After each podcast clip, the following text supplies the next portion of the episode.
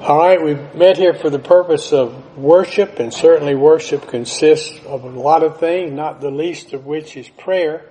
Uh, I am, uh, of course, appreciative of all of your prayers for Tommy.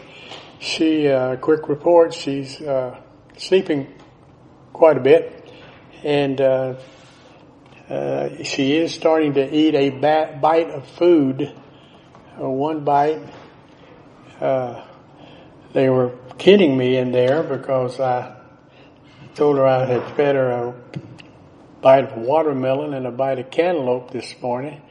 And then last night I gave her a bite of taco.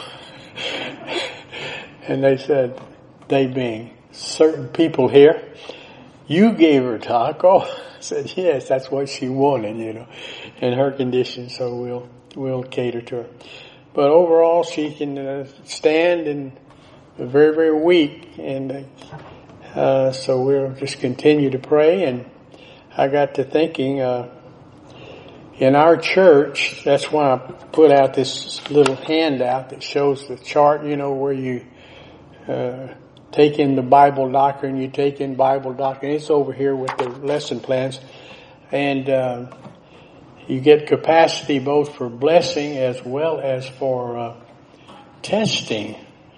And it's the same chart that we have used in the past, uh, and I will talk about it a little bit later. But before we do, let's go to the Lord in prayer and uh, silent prayer, and then I will close. Let us pray.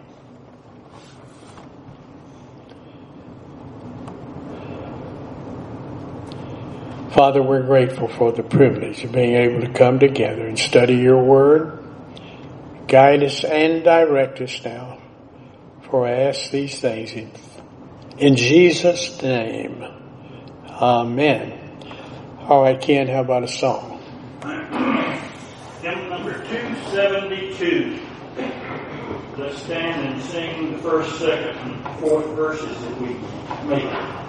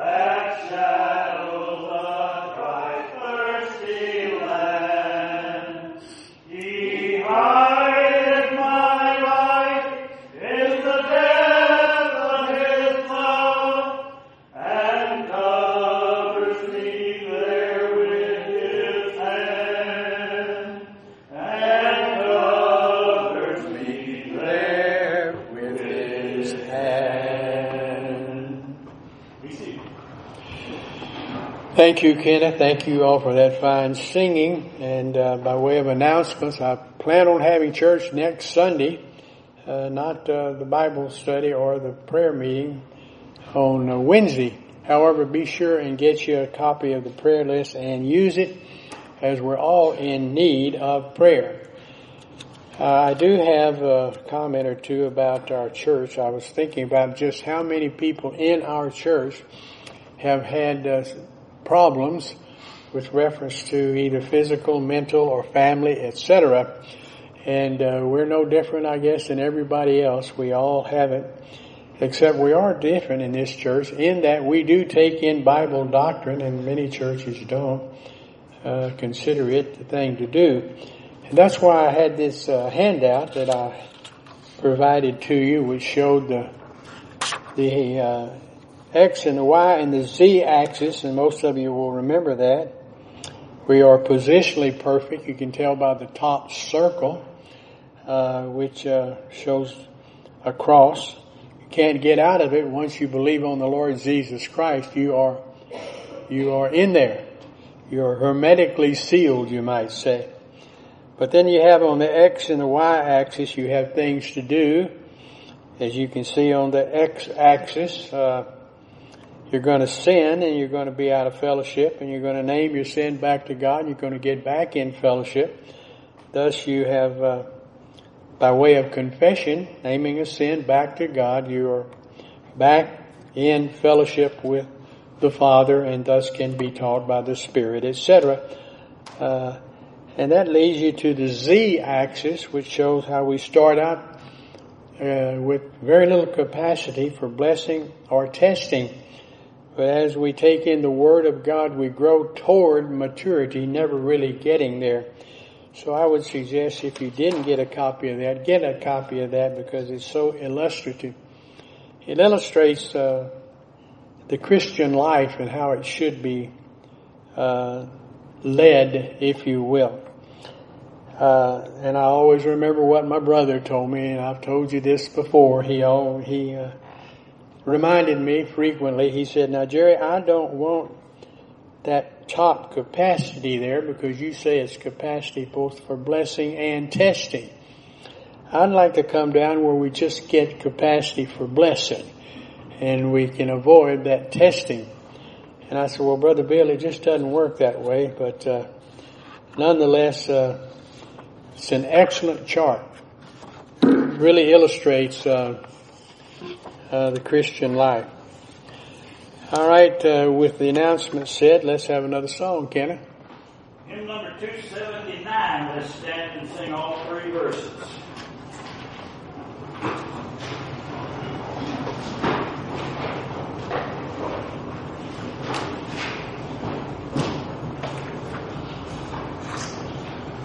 I serve a risen Savior, He's in the world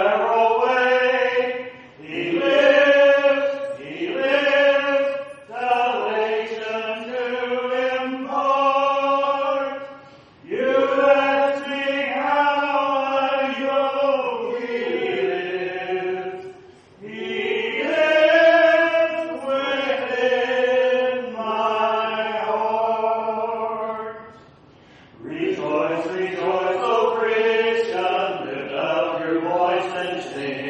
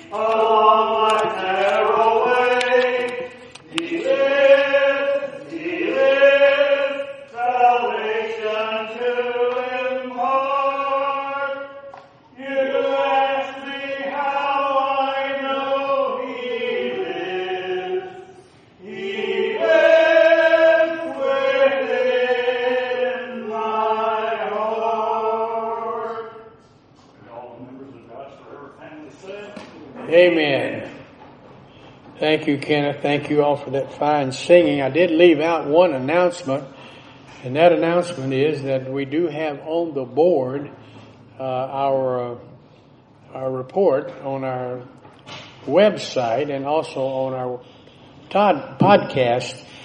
Uh, we had over 2,000 hits and a tremendous amount of kilobytes. We had a very unusual situation, meaning a lot of people listened in. We normally have 1,200, 1,400 people who listen in, but we had over 2,000, so uh, that's good.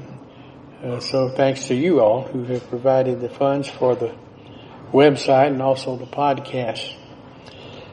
All right, uh, and in that regard, uh, we do have uh, an aspect of worship called giving, and uh, you know we have a little different drill here than most places. We do have two two uh, plates here at the front, and there's one at the back. You feel free to seek it out after the church. Try not to put any pressure on anybody whatsoever. In fact, we urge you, if you can't do it cheerfully, that is give, don't give. And uh, uh, if you want to give and you don't have something to give, you can still give according to, again, 2 Corinthians uh, chapter 8 and chapter 9, which deal with New Testament giving. So uh, feel free to, at the end of the service, find a plate if in fact you can follow the uh, protocol. Now, with reference to the protocol, we're going to have a moment of silent prayer. You think about giving in the event you want to give, and whether you have anything or not, or you can still give. So, uh, let us pray, and I will close that moment of silence.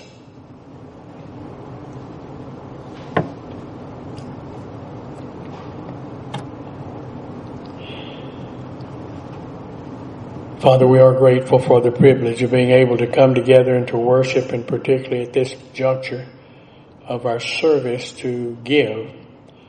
So, uh, thank you for both the gift and the giver. For I ask these things in Jesus' name. Amen. Well, it was kind of difficult to know where to start since I have, of course, uh, had several cancellations and I have put things on the internet whether we cancel the physical church here or not. And we did put uh, lessons on the internet and I have over here numerous uh, copies of various uh, lesson plans or outlines as we call them on the website. And, uh, and of course the podcast, by the way, has also been very busy and the report is in there on the uh, on the in the fellowship hall on the bulletin board. All right, now let's go to our lesson. First, though, let's use 1 John. 1 John 1 9 as may or may not be necessary. Let us pray.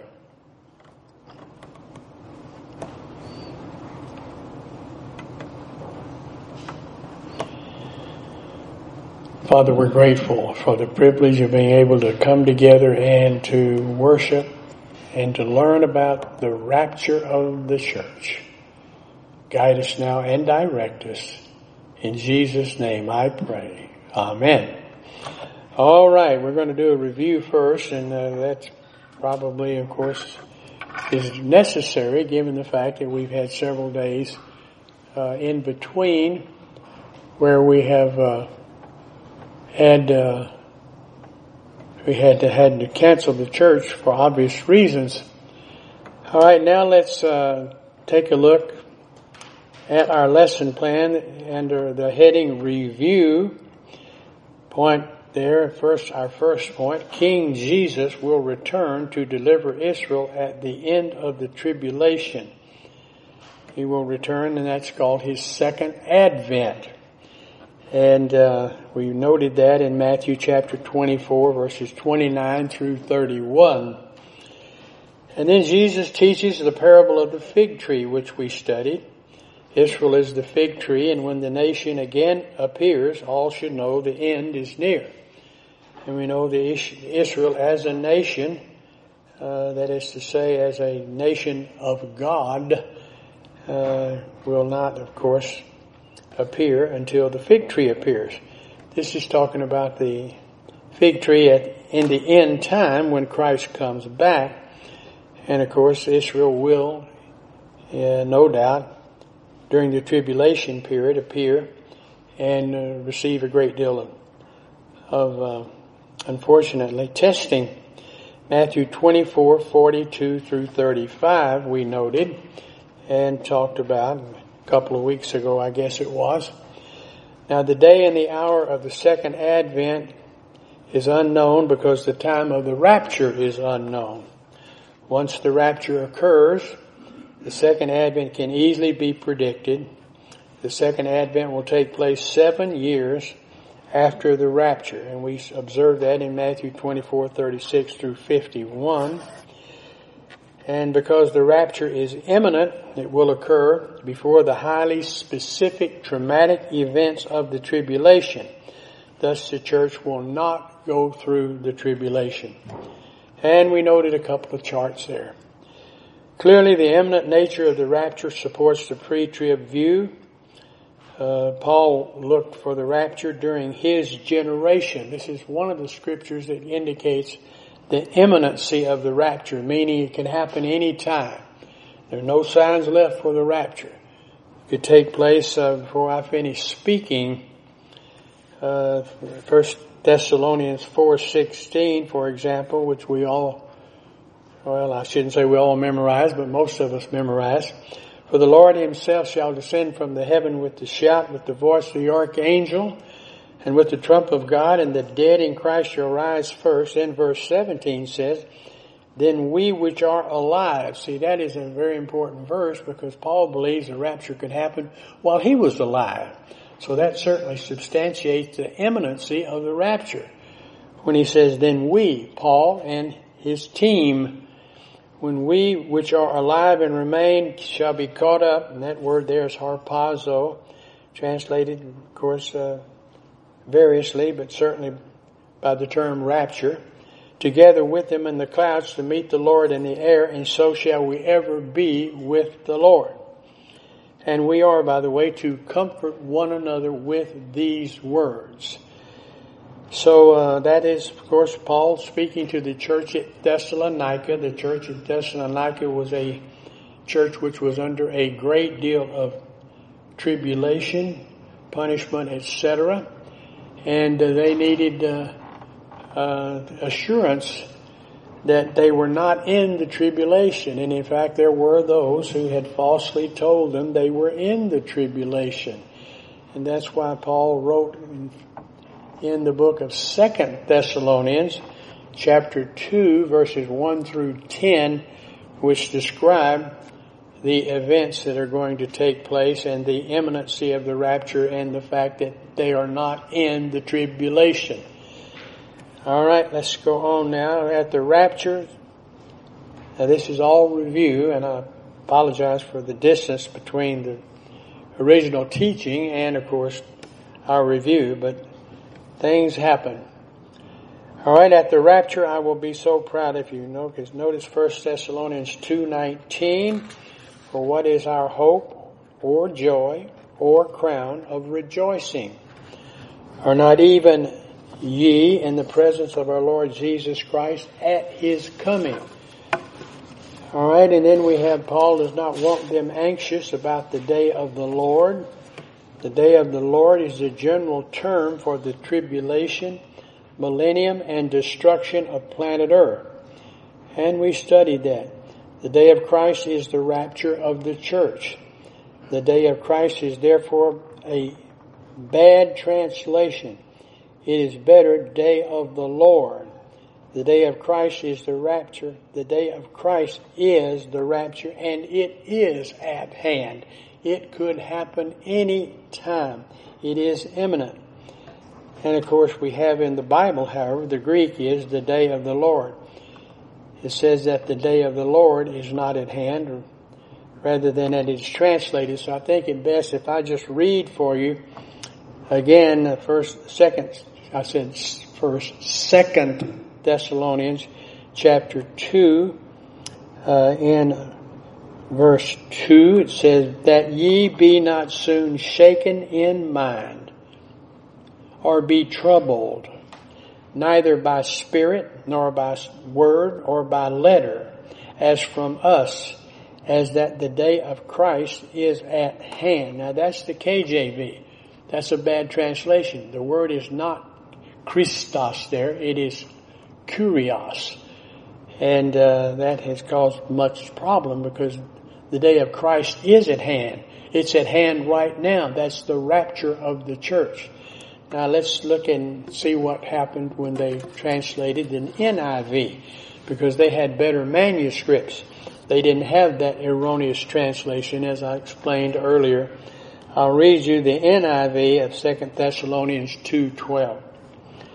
Not to become easily unsettled or alarmed by some prophecy, report, or letter supposed to have come from us, saying that the day of the Lord, notice how Christ is changed to Lord, that the day of the Lord has already come. In other words, someone had either written, someone had come with a message that Paul said you're in the tribulation because they were having so much trouble. Well, we could say that today. I look out and I see people, and I don't see a person here who hadn't had trouble. Person here who hadn't had a problem. Some of them two or three. But the point being, uh, or three or four, or whatever. the point being, uh, we've all had problems. And so we can all say, oh, we must be in the tribulation, you know, because we're having all these problems, you know. And that's why Paul wrote, again, uh, in in uh, uh, this wonderful book of Second Thessalonians, wonderful chapter, chapter two, verses one through ten, because it summarizes what is going to happen. It takes all those verses that you find in the Old Testament about the rapture and the second advent and the uh, book of the Revelation and summarizes them in the New Testament, uh, which is most, most helpful. So let's go on now. We're still in review. I, I, like I say, I have covered this, but I realize it's been some time. So we're gonna, we're going over it again. Alright, Second Thessalonians 2, 3. I just reviewed 2, 2. I gave you the KJV, showed you the bad translation. I gave you the NIV, which shows you the accurate translation. Alright, now let no man, this is verse 3. Let no man deceive you by any means for that day shall not come except there come a falling away first. That's the rapture, as interpreted by most eschatological experts, and that man of sin, that's the Antichrist, be revealed, the son of perdition. In other words, he's asking them, do you see the Antichrist today? Talking to those who live in Thessalonica who are getting such terrible punishment. All right, uh, he's he's asking them that question, and then it's going. We're going to get a description of this Antichrist. So, first, the falling away, which can also be translated taking away, which of course would be uh, the rapture of the church. Did you see that happen? Well, if you didn't see that happen, you're not in the tribulation. Though there are people who are post-tribulationists who actually believe the church is going to go through the tribulation. All right, let's look at verses 4, reading through verse 9, describes the Antichrist, who opposeth, and remember, he's asking them, do you see him around? He's, he's uh, posing the question so that they'll wake up and understand you're not in the tribulation. Tribulation is seven years after the, I mean, the tribulation is a seven year period that follows, of course, the rapture of the church. Alright, who opposeth and exalteth himself above all that is called God. That's the Antichrist. That is worship. So that as God sitteth in the temple of God, showing himself that he is God. And of course he's asking, do you see the temple? Well, you don't see the temple now. Uh, it's not there. But it will be there during the tribulation. And then he reminds them, remember ye not that when I was yet with you, I told you these things. This is the pastor's lament. Sometimes we speak and sometimes we're not heard. And Paul says, I told you, I taught you this, And then he says, And now you know what withholdeth that he might be revealed in his time. And I'm sure most of you will remember what that is. That's the Holy Spirit. The Holy Spirit keeps all of these bad things from happening uh, because He lives in us, in each and every one of us. But now when we leave, which we will at the rapture because the Holy Spirit is in us, then that opens the floodgates for the Antichrist and the false prophet and all the crazy things and evil things and bad things that go on during the tribulation. And then he says, for this, for the mystery of iniquity hath already worked. And of course we see it today. Do you see internationalism prevailing? Of course, you remember now the Antichrist will be a big time internationalist. He will want to have one world government. And uh, that is not what the Bible teaches, of course. Uh, of course, Isaiah describes him as the one who weakens the nations. And it says, for the, but the mystery is there. You see the United Nations, you see UNICEF, you see all the things going on at the, how our leaders want us all to become part of the one world as opposed to nationalism, which is the fourth divine institute, divine institution. Uh, so on and on. Here we go. And now you know what withholdeth that he might be revealed in his time. So you and I are what withholdeth because the Holy Spirit lives in us. Alright, for the mystery of iniquity doth already work, only he who now letteth will let until he be taken out of the way. That's what happens at the rapture. There goes the Holy Spirit. Uh, he's in us and we're gone. We meet the Lord in the air. For the Lord himself shall descend from the heavens with the shout, with the voice of the archangel, and the dead in Christ shall rise first, and the trumpet of God shall sound, and then we who are alive and remain shall be caught up together to meet them in the clouds, and so shall we ever be with the Lord. And then, says the scripture, shall that wicked one, the Antichrist, be revealed, whom the Lord shall consume with the spirit of his mouth, and shall destroy with the brightness of his coming. Even him whose coming is after the working of Satan with all power and signs and lying wonders. All right, let me read you uh, Second Thessalonians chapter two, verse two. Uh, again, just for emphasis, because it is so important and it is so often misinterpreted. First, the King James Version, which is the erroneous translation, because they didn't have the better manuscripts as they did in 1950 when the NIV was written. It said, that ye be not soon shaken in mind, or be troubled neither by spirit, nor by word, nor by letter, as from us, that is Paul and his team or any member of his team, as that the day of Christ is at hand. Well, remember now, Christ is a bad translation. It should be day of the Lord because the day of Christ is at hand.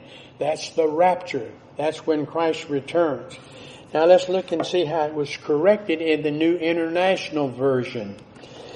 Not to become easily unsettled or alarmed by some prophecy, report, or letter supposed to have come from us saying that the day of the Lord has already come. And we define the day of the Lord up there on the top of the page in the paragraph that begins with Paul does not want them anxious. And uh, it's explained the day of Christ is the rapture and it is at hand. And the Greek is day of the Lord, kurios, not Christos. All right, now let's go on with the bottom of the page. You see, the one who uh, withholdeth is God the Holy Spirit.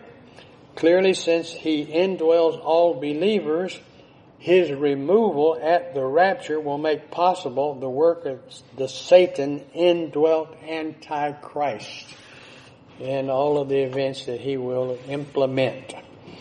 So the wicked one, therefore, in 2 Thessalonians 2 8 is the Antichrist and parousia, translated coming, is used for the second advent when the Antichrist will be placed in the lake of fire.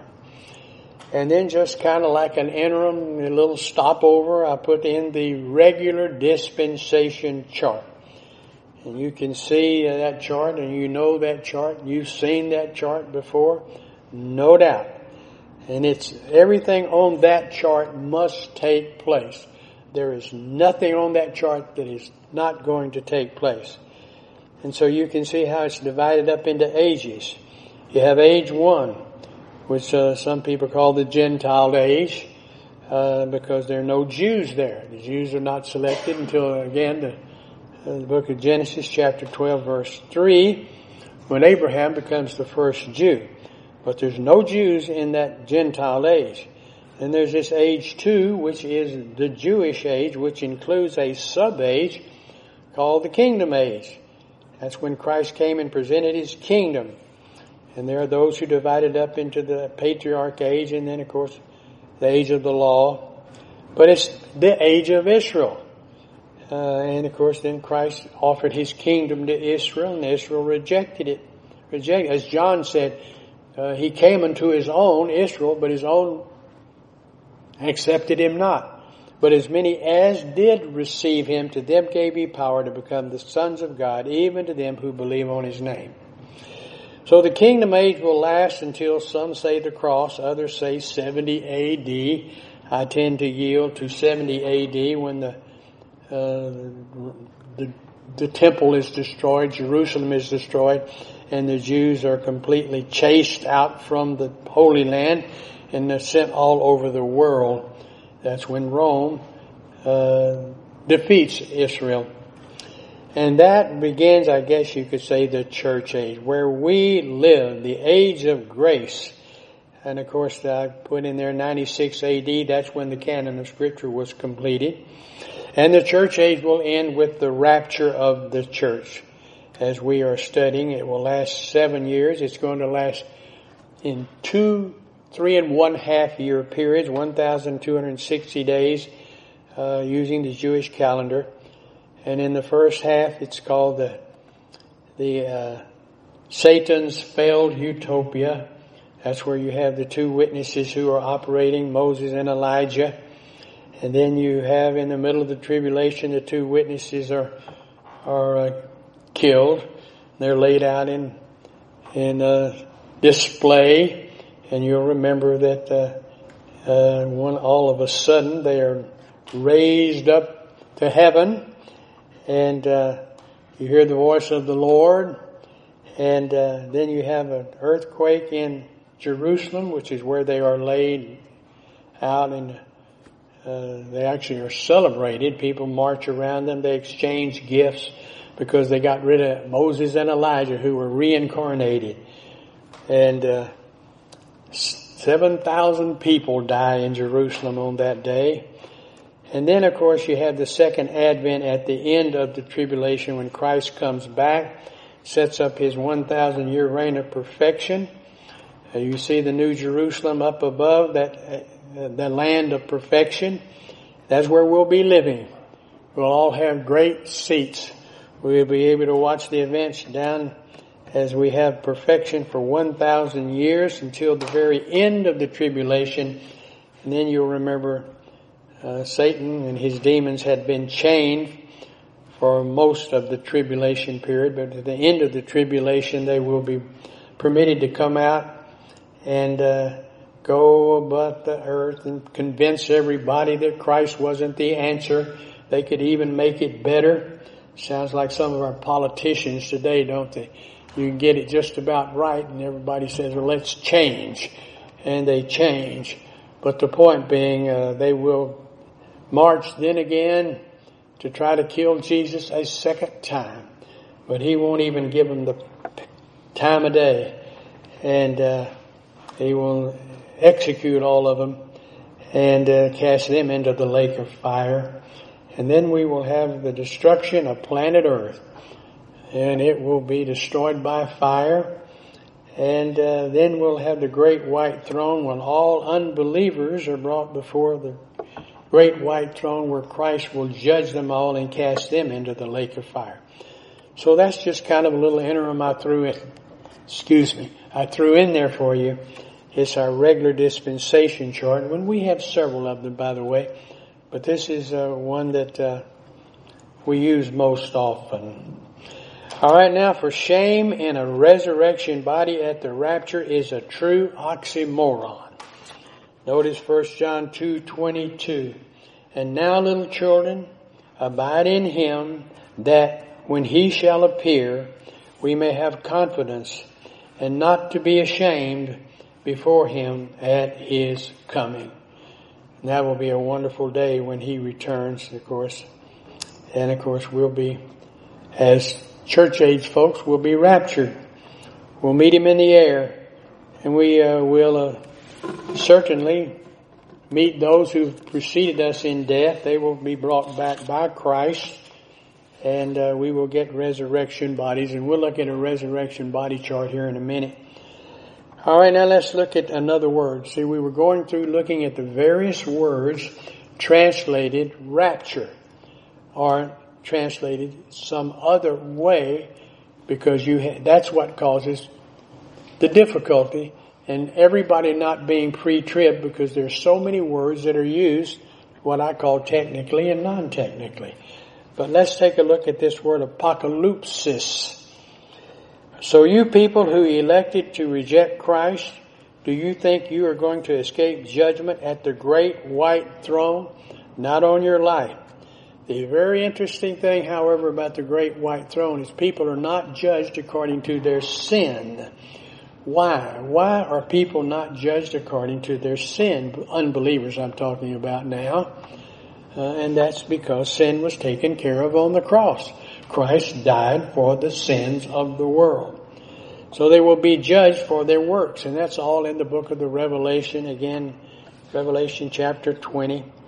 Let's look at Romans 2, 3. It says, And thinkest thou this, O man, that judgest them which do such things, other people in other words, and yet you do the same, that thou shalt escape the judgment of God?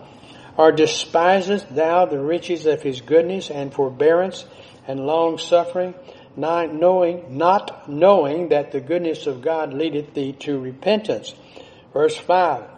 But after thy hardness and impenitent heart treasures up unto thyself wrath against the day of wrath and revelation of the righteous judgment of God. Now remember we have over in Matthew chapter 7 verses 1 and 2 uh, emphatic statement that we are not to judge other people. Uh, we're pretty prone to do that, are we not, from time to time, judge others, but we should not. As the scripture says, lest ye be judged. Okay, we've been through the review now. Let's go to new material. And there's our order of the resurrection chart. Order of the resurrection. I've got the various ages laid out there. We have the Gentile age. You saw that on the other chart. The age of Israel. You saw that. The hypostatic union or the kingdom age as we called it on the other chart.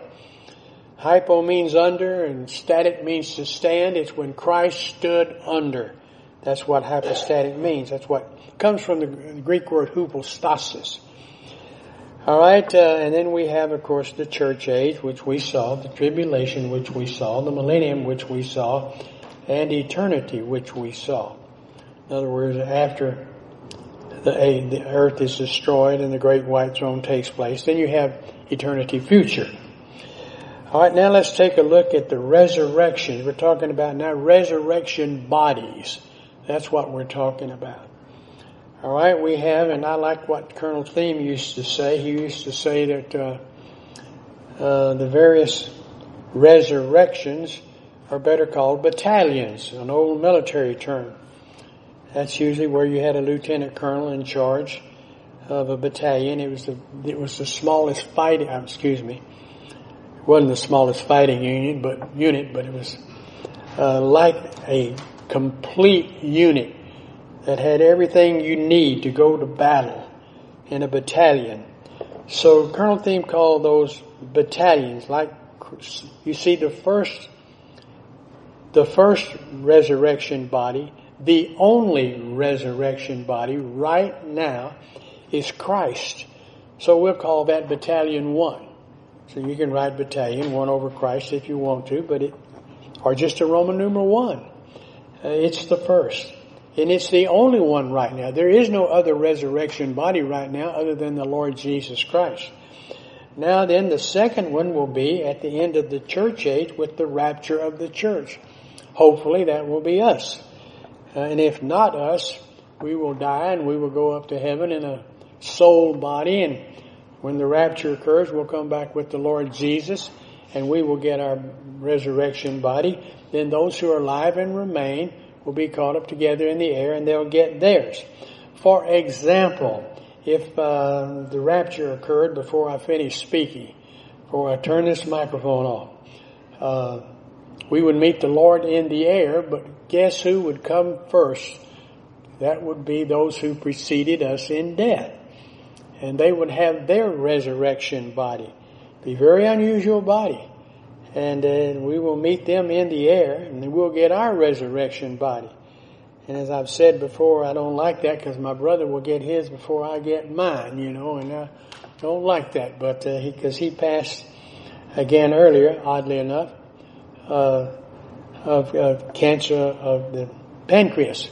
So uh, it's, it's a family affair. All right, now let's go on here. We got battalion two is the church. And then uh, we have the tribulation period. That's what happens after the rapture of the church. Seven years of tribulation. I refer you to the chart that we just looked at. Two, three, and one half year periods. The first half called the three, called Satan's failed utopian. I like to call it that.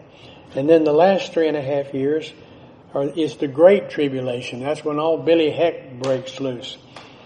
And of course it will end as you know, with the, the millennium. Now, oddly enough, the saints who go into the millennium, believers only, you know, go into the millennium. Nobody but a believer goes into the millennium. And uh, they go into the millennium and live on planet Earth with the Lord Jesus Christ in absolute perfection until the very end of the millennium, but it's a 1,000 year period and uh, they don't get a resurrection body. It couldn't possibly because because there are children who are born in the millennium. You have children, uh, in other words, only believers go into it, but soon children are born. Some of them believe, others don't believe, and uh, that's uh, why they're not. They don't get a resurrection body because there's no gender distinction in a resurrection body, no male or female. But there is down there on earth during the millennium. And we've been over that before. We've had the doctrine of the millennium. We've had the doctrine of the tribulation. Uh, and this is somewhat of a review, but something that needs to be reviewed from time to time. So during the millennium then, you'll have all these folks and uh, interestingly enough, some of these children may not be believers, but if they act up, and they destroy perfect environment, then capital punishment is implemented by the Lord Jesus Christ, and they are, of course, uh, executed. So that is again an interesting uh, that occurs for those who don't think capital punishment is appropriate. All right, now at the end of the millennium, the thousand year reign, I already told you what happens. Satan gets released for a time. He tries to convince everybody they need to kill Christ again. Christ doesn't give them the time of day, uh, but uh, executes them all, and uh, that's at the end of the millennium. Now it is then, and you can mark three marks. In other words, a Roman numeral three over millennial saints, because that's when they get their resurrection body. And then we have eternity future. And you can see a great white throne. I've already, already told you that it's a time where Christ is the judge. He's the only one can be the judge. He's, he earned it. But he, uh, of course, judges all unbelievers and then casts them into the lake of fire. All right, let's proceed on now with new material. Get some Bible doctrine in your soul so you can use your gift to produce divine good while you wait for the Lord's return. Notice 1 Corinthians 1 7. So that you come behind in no gift waiting for the coming of our Lord Jesus Christ. Well, we wait for the coming of the Lord Jesus Christ, uh, of course, at the rapture of the church, because after the rapture of the church, there is what we call, in the Greek, the Bema. It's translated judgment seat of Christ. And it is there that believers get their works evaluated. You can find that, of course, in 1 Corinthians chapter 3 verses, uh, actually, uh, 1 through 7. But, uh, I'll get there in a minute. Uh, but it's a time when all the things that you and I have done in the power of the Spirit, because of motivated by Bible doctrine, we're going to get a reward. And it's called a Stephanos. It's a crown. And with the crown at the time of the Roman Empire, certain really nice things went with it. So you can imagine the pleasant things that will happen when you have done something. Let's say that you've done something that Bible doctrine tells you to do, and you went ahead and did it, and you had named your sin back to God at that time. So you're now going to get a reward where you're going to get a large monetary stipend. In addition to that monetary stipend, you're going to get a landed estate. I always like to say, you know, about three or four hundred acres of blackland prairie on the Brazos River between Waco and College Station. But uh, you get this really nice home, and also you get a uh, you're free from taxation. No longer are you going to have to pay any taxes. And then, uh, in addition to that, you get a ticker tape parade in your hometown. Now, how do I know that? Because the word Stephanos can be traced historically, and that's what happened when a military hero, Medal Honor, Medal of Honor winner who wasn't left behind, let's say, and uh, uh, he uh, has uh, um, he received the following things. Under a Roman soldier, hero, maybe an Olympic athlete, he would receive those four things, a Stephanoi, which is the plural of Stephanos, and that's how we know what you get. Now that doesn't mean necessarily that you get that, but it's tr- the scripture trying to convey to you it's going to be really nice. Really, really nice. So you shouldn't do it for that reason, but wouldn't be a bad reason to do it for. If you want something really nice when you die or the rapture occurs, whichever occurs first. But that's the believer's judgment. All right, and we'll see more of that later on uh, in the scripture. All right, Jesus will be our terminator, justly rewarding our enemies at the second advent. Notice 2 Thessalonians 1 7. And to you who are troubled, remember those Thessalonians were troubled. They thought they were in the daggone tribulation, who are troubled, rest with us when the Lord Jesus shall be revealed from heaven with his mighty angels. All right, now let's look at this heading, Get Ready for the Rapture.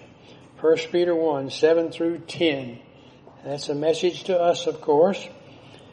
Peter said that the trial of your faith, being much more precious than of gold that perisheth, though it be tried with fire, might be found unto praise and honor and glory at the appearing of Jesus Christ. That would be, of course, the rapture whom having not seen, interesting, isn't it? Says you've not seen God. Many of you have seen God, you better check yourself in to the hospital.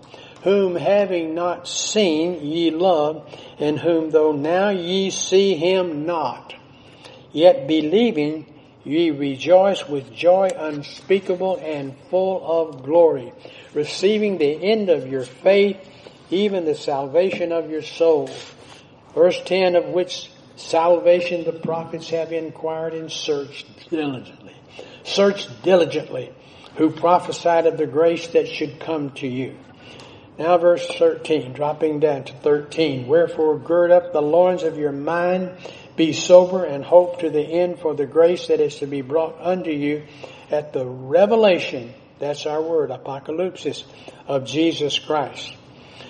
Alright, if suffering right now, and many of us are, Count it a blessing at the rapture. You will be very glad you suffered. Well, I look forward to that because I don't, I can't picture that right now. But uh, you look forward to your suffering. All right. First Peter four thirteen. But rejoice in as much as ye are partakers of Christ's sufferings, that when his glory shall be revealed, there's apocalypsis, our word, ye may be glad also with exceeding joy. All right, now let me show you things to come, okay? Revelation 1 1. The revelation of Jesus Christ which God gave unto him to show unto his servants things which must shortly come to pass and be sent, excuse me, sent and signified it by his angel unto the servant John. That's just introducing the book of the Revelation, telling us John wrote the book of the Revelation. That's the apostle John. God said, I'm going to show you some things and I want you to record what I show you. These will be things that you can see. And that's how apocalypse is used there. Now we're looking at words that can be translated uh, or can describe the rapture. Uh, and we are now down to epiphania. We've looked at apocalypse. And uh, we looked at one other word earlier. All right, now let's see epiphania. The word is used some six times in the New Testament. It says the Antichrist will not have a chance at the second advent. Good news. Second Thessalonians 2 8. And then shall that wicked one be revealed. The word there for revelation or revealed is apocalypsis. Whom the Lord shall consume with the spirit of his mouth and shall destroy with the brightness of his coming. So all the problems that you see now in this world that are caused by old Satan because he is absolutely incompetent. He cannot run the show. And as a result, you see many, many things going on today which just reveal his incompetency. Alright, so here we go. Answer the bell, a boxing term. Even if you are so tired you can't lift your arms. I don't know for those of you who box in the golden gloves, but one of the things that you do is you train so hard because you can get in there and you can be so tired that you can't raise your arms. And that is, uh, that's terrible when you can't raise your arms and the other guy can. Alright, answer the bell even if you're so tired you can't lift your arms. Christ was our example before the jack-leg king Pontius Pilate but you just wait. This is a reference to first the rapture and then the second advent, the brightness of his coming. In other words, verse 12 of 1 Timothy 6, fight the good fight of faith, lay hold on eternal life, whereunto thou art also called, and hast professed a good profession before many witnesses. Now verse 13, 14, and 15, we'll see Epiphania used there in verse 14. I give thee charge in the sight of God, who quickeneth all things, and before Christ Jesus, who before Pontius Pilate witnessed a good confession. Now you see it used there in verse 14. That thou keep this commandment without spot, unrebukable, until the appearing of our Lord Jesus Christ, which in his times he shall show who is the blessed and only potentate the King of kings and Lord of lords. So do your job because Christ is coming. Don't lose any of your rewards, says 2 Timothy 4, 1 through 3. I'm going to read 1, 2, and 3. It says, In the presence of God and of Christ Jesus, who will judge the living and the dead, and in view of his appearing, there's our word, and his kingdom, I give you this charge. Preach the word. Be prepared in season and out of season. Mean when it's convenient and when it's not convenient. Correct, rebuke, and encourage with great patience and careful instruction. For the time will come when men will not put up with sound doctrine. Instead, to suit their own desires, they will gather around them a great number of teachers to say what their itching ears want to hear. All right, there is a crown for church age believers who reach spiritual maturities. 2 Timothy 4 7, I have fought a good fight, I have finished my course, I have kept the faith. Faith. Henceforth there is laid up for me a crown of righteousness, which the Lord, the righteous judge, shall give me at that day, and not to me only, but unto all them who love his appearance. So this world is not our home. Remember that song, don't you? Just keep looking for the rapture. Titus 2.11, for the grace of God that bringeth salvation hath appeared to all men. There's nobody that goes to hell because they didn't hear. Teaching us that, denying ungodliness and worldly lust, we should live soberly, righteously, and godly in this present world.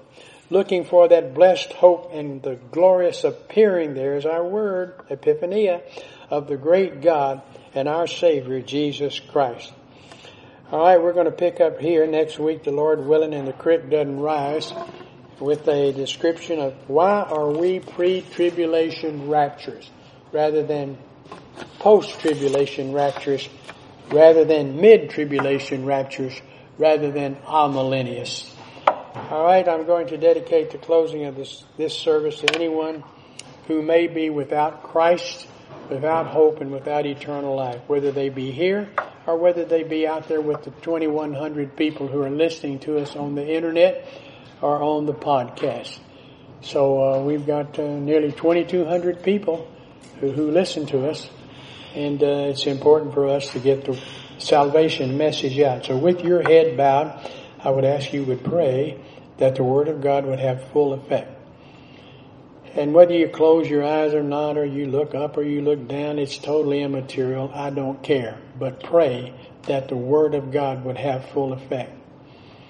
Because it's most important. Why? Because all have come short of the glory of God. For the wages of sin is death, but the gift of God is eternal life through Jesus Christ our Lord. All we like sheep have gone astray. We have turned everyone to his own way and the Lord hath laid upon him, Jesus, the iniquity of us all.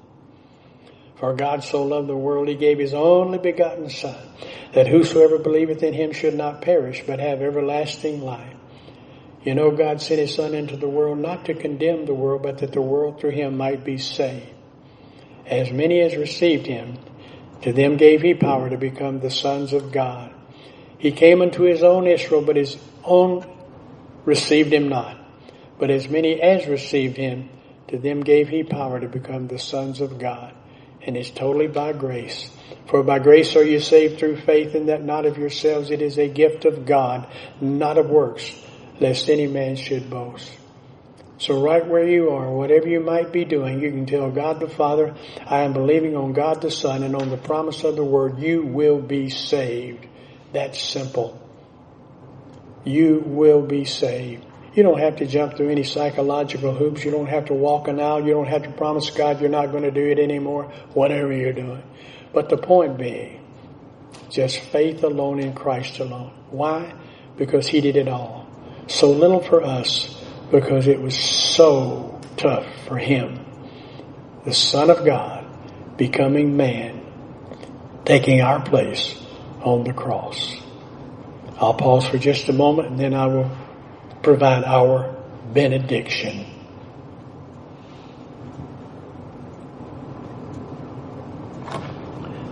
Father, we are grateful for the privilege of being able to come together to study your word.